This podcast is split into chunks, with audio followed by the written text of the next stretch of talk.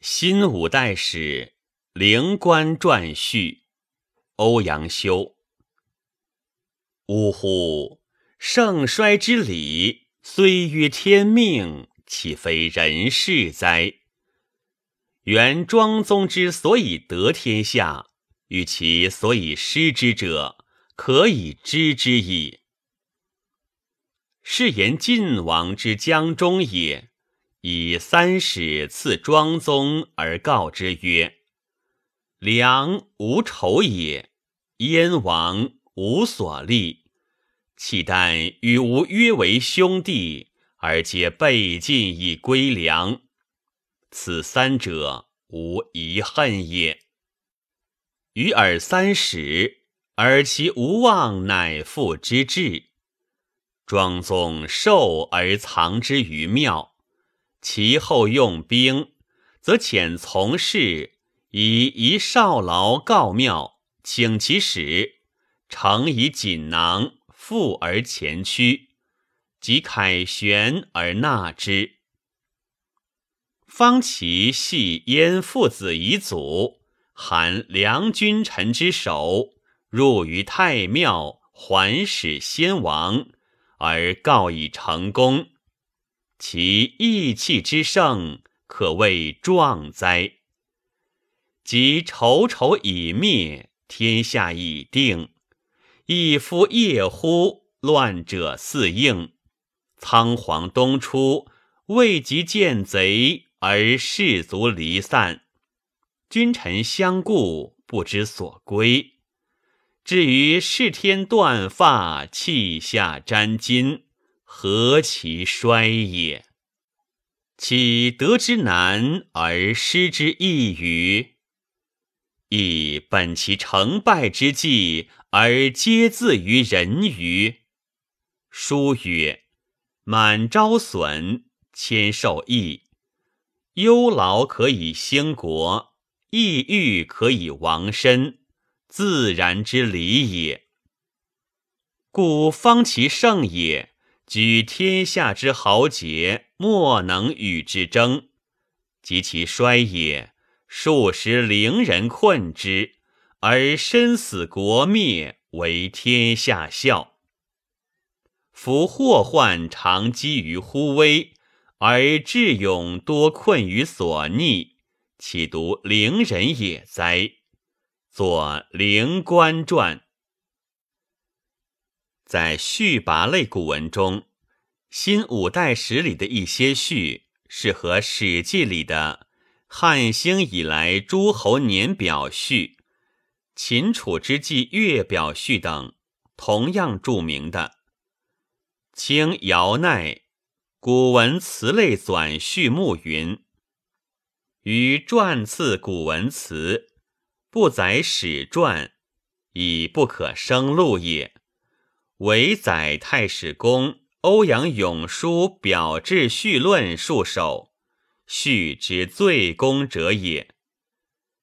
其中的《灵官传序》，明代古文家毛坤推为千年绝调，虽未免溢美，然而跌宕畅叹，情韵绵远。却乎得《史记》神髓而不习其貌。新五代史发论必以呜呼，这篇《灵官传序》也不例外。为什么一上来就要呜呼呢？这和欧阳修所处的时代以及他的政治态度、政治遭遇有关。欧阳文忠公集附录卷五。在欧阳修的儿子欧阳发等所述事迹中有云：“先公自传五代史七十四卷，褒贬善恶，违法精密，发论必以呜呼，曰：此乱世之书也。其论曰：昔孔子作《春秋》，因乱世而立治法。”余数本纪以治法而正乱君，此其志也。东高杂志的作者曾说：“神宗问荆公：“曾看五代史否？”公对曰：“臣不曾仔细看，但见每篇首必曰‘呜呼’，则世事皆可叹也。”余谓公真不曾仔细看，若仔细看，必以呜呼为是。认为五代之事可叹，故多用呜呼，这是骚到了痒处的，但还忽视了更重要的一面。五代是中国历史上出名的乱世。北宋王朝建立以后。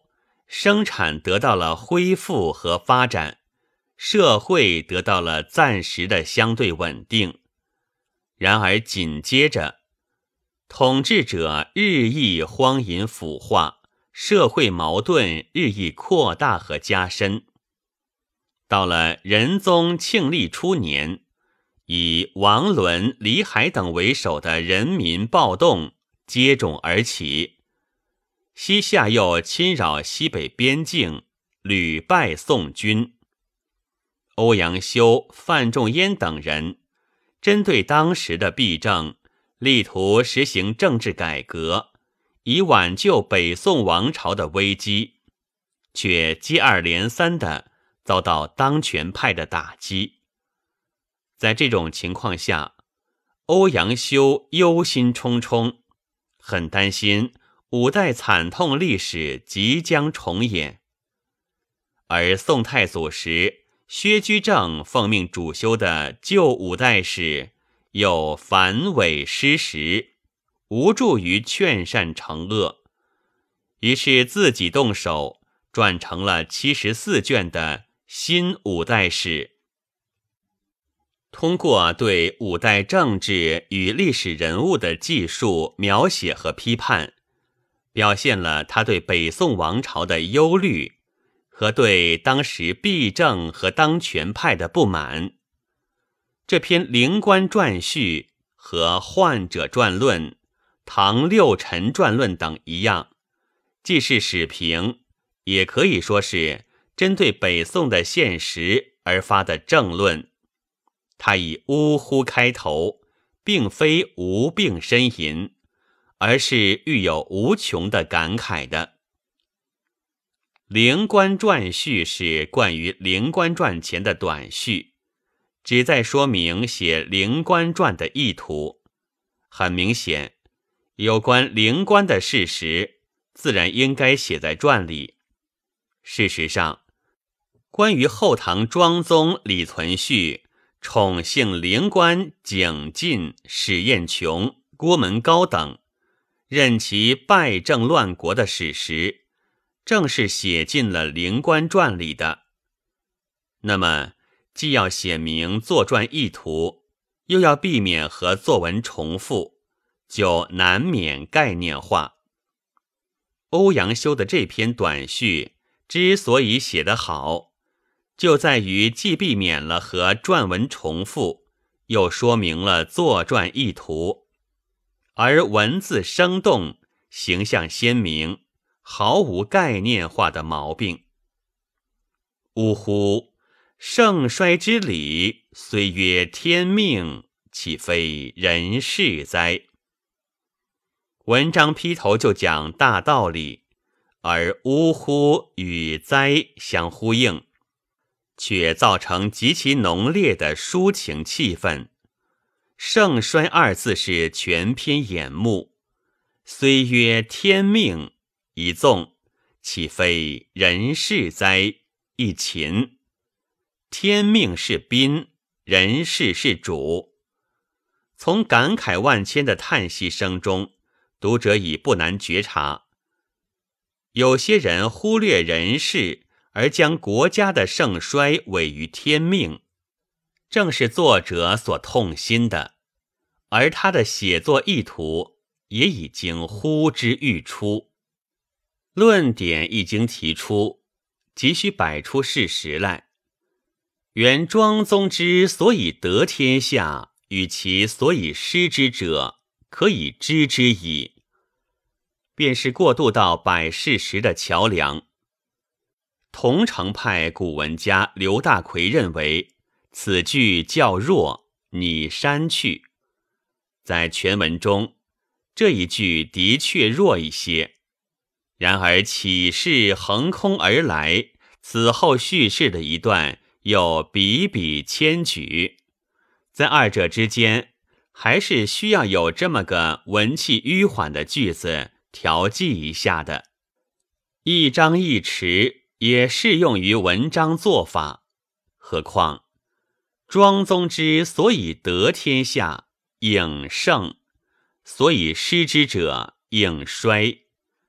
而下文将要写什么，也交代的一清二楚。有了它，文章的脉络就更加分明了。接下去，自然要先写庄宗之所以得天下。而庄宗李存勖得天下的全部过程，已经写入《唐本纪》了。何况，即使冒重复之嫌，在这里写出李存勖得天下的经过，也必将造成文士的拖沓，且不合序的体制。那又怎么办呢？写一部书，像缝一套衣服一样。如何裁剪是要做全盘考虑的。仅从这篇小序着眼，已经可以看出欧阳修在全书的总的构思方面付出了多少心血。遍读新五代史，就会发现，此下所写的有关李存勖得天下的事实，不仅在《唐本纪》和《灵官传》里都没有写。而且，在其他任何篇里也不曾涉及。这大约有两个原因：其一是，在通盘考虑之后，觉得这些事实留在这里写最合适，因而，在其他篇里不写；其二是，这些事实本身的真实性还有问题，不便写入有关的纪传。但其精神还是符合晋王和庄宗的情况的，因而写在这篇序里。虚记之舆论以致楷，看来这二者都有，而后者的成分更大，所以先用誓言二字冒下。比欧阳修早生五十多年的王禹偁，在五代史缺文中写道。世传武皇临薨，以三使赴庄宗曰：“一时讨刘仁恭，汝不先下幽州，河南未可图也。”一使即契丹，阿保机与吾把臂而盟，约为兄弟，是复唐家社稷。今被约复粮，汝必伐之。一使灭朱温。汝能成无志，死无憾矣。庄宗藏三史于武皇庙庭，即讨刘仁恭，命穆立以少劳告庙，请一使，呈以锦囊，使亲将赴之，以为前驱。即凯旋之日，随福国纳使于太庙。伐契丹，灭诸氏，亦如之。开头用“世传”二字，也见出王禹偁的严肃态度。对于这些事实，司马光在《资治通鉴考异》卷二十八中，通过考证做了这样的结论：庄宗初四世，未与契丹及守光为仇也。此盖后人因庄宗成功，传此事，以夸其英武耳。胡梅见则认为，晋王实愿焉与契丹，垂墨以主庄宗，容有此理。孤无论这些事本身可信不可信，而李存勖英武是真实的。后来也确曾系燕父子遗祖，含梁君臣之手，因而写进这篇序里，并没有什么不可以。而且这些本来用以夸赞李存勖英武的情节，正适合于说明他所以胜，全在于人事。誓言两字，直冒道。即凯旋而纳之。事实根据王禹偁的记载，而文字却更精炼、更生动、更传神。其中写李克用临终之言和与尔三使的动作，真是绘声绘色。简短的几句话，说得很急促、很斩截，追溯以往的恨事。激励复仇的决心，如闻切齿之声，如见怒目之状。写李存勖受父命，只一句：“受而藏之于庙。”而受而藏的行动，却既表现了他的坚定意志，也流露出他的沉重心情，而这。又为后面杀敌制胜的描写和忧劳可以兴国的论断埋下了伏线。从晋王之江中到即凯旋而纳之，庄宗得天下似乎已经写完了，但在这里，关于李存勖复复仇的事，未免写得太简括，不足以落实那个胜字。然而别忙，看来这是作者有意安排的，用“即凯旋而纳之”一收，却立刻用“方其”承上提起做了追述，并在追述的基础上做出判断，表明了作者的态度。有几个既对偶有错落的短句构成的长句，一口气读下去。有如迅雷猛击，暴雨骤至，烈风巨浪相击搏。就李存勖说，其意气之盛，可谓壮哉。就作者的行文说，也是其意气之盛，可谓壮哉。从即丑丑已灭到何其衰也，写失天下。加叙加意，既概括又不乏形象性，读之只觉阴风飒飒，冷雨凄凄，与前一段形成鲜明的对照。就史实说一盛一衰，就文事说一阳一抑，两相激射，而作者肯定什么，否定什么的情绪。也洋溢于字里行间，给读者以强烈的感染。光看这一段文字，对李存勖失天下的具体过程，自然还不甚了了。但这不能责怪作者，因为那些事实全写入了《灵官传》。作为《灵官传》的序，只要提几笔就够了。接下去用。岂得之难而失之易于？亦本其成败之际，而皆自于人于。两个反结语一当，既承上又转下。前一句照应得失天命是陪笔，后一句照应岂非人事是主意？书曰以下，仅成第二个反结语。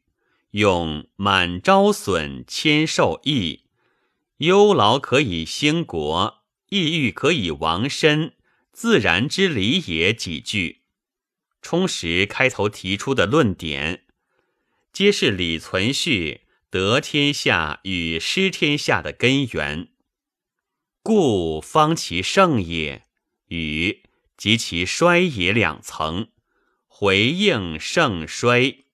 先扬后抑，一唱一叹。如李爱伯所说：“虽仍旧后唐之盛衰反复咏叹，而神气已直注于节末三句。作者通过李存勖得天下与失天下的事实，阐明了满招损，谦受益，忧劳可以兴国，抑郁可以亡身的自然之理，从而有力地体现了他的写作意图。在《灵官传》里，便着重写李存勖得天下以后溺于伶人，如何满，如何抑郁的事实。行文至此似乎可以收束了，但他还嫌不够，又推开一步，提出更有普遍性的两个问题，感慨作结。从文艺上说，更见得语重心长；从文事上说，也显得烟波不尽，真有篇中皆混忙之妙。而其所以语重心长，正由于作者忧国情深。当时的北宋王朝，表面上虽称盛世，但其实已经危机四伏，祸患常积于忽微。难道不应该及早注意，防微杜渐吗？当时的北宋统治者固然不像李存勖那样。溺于伶人，然而智勇多困于所逆，足以逆人者，岂独伶人也哉？难道不应该提高警惕，居安思危吗？作者写这篇文章，分明是痛恨当时统治者的满、抑郁和溺于奸邪小人，希望他们从李存勖那里。吸取历史教训的这篇用以叙《灵官传》的文章，实质上是论说文，所以不少人管它叫《灵官传论》。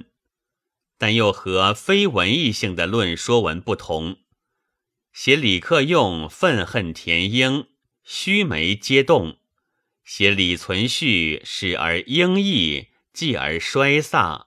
神态如生，极富形象性，而又跌宕畅叹，情深韵远，于尺幅短章中见萦回无尽之意。文章精义的作者曾说，欧阳修的文字遇感慨处便精神。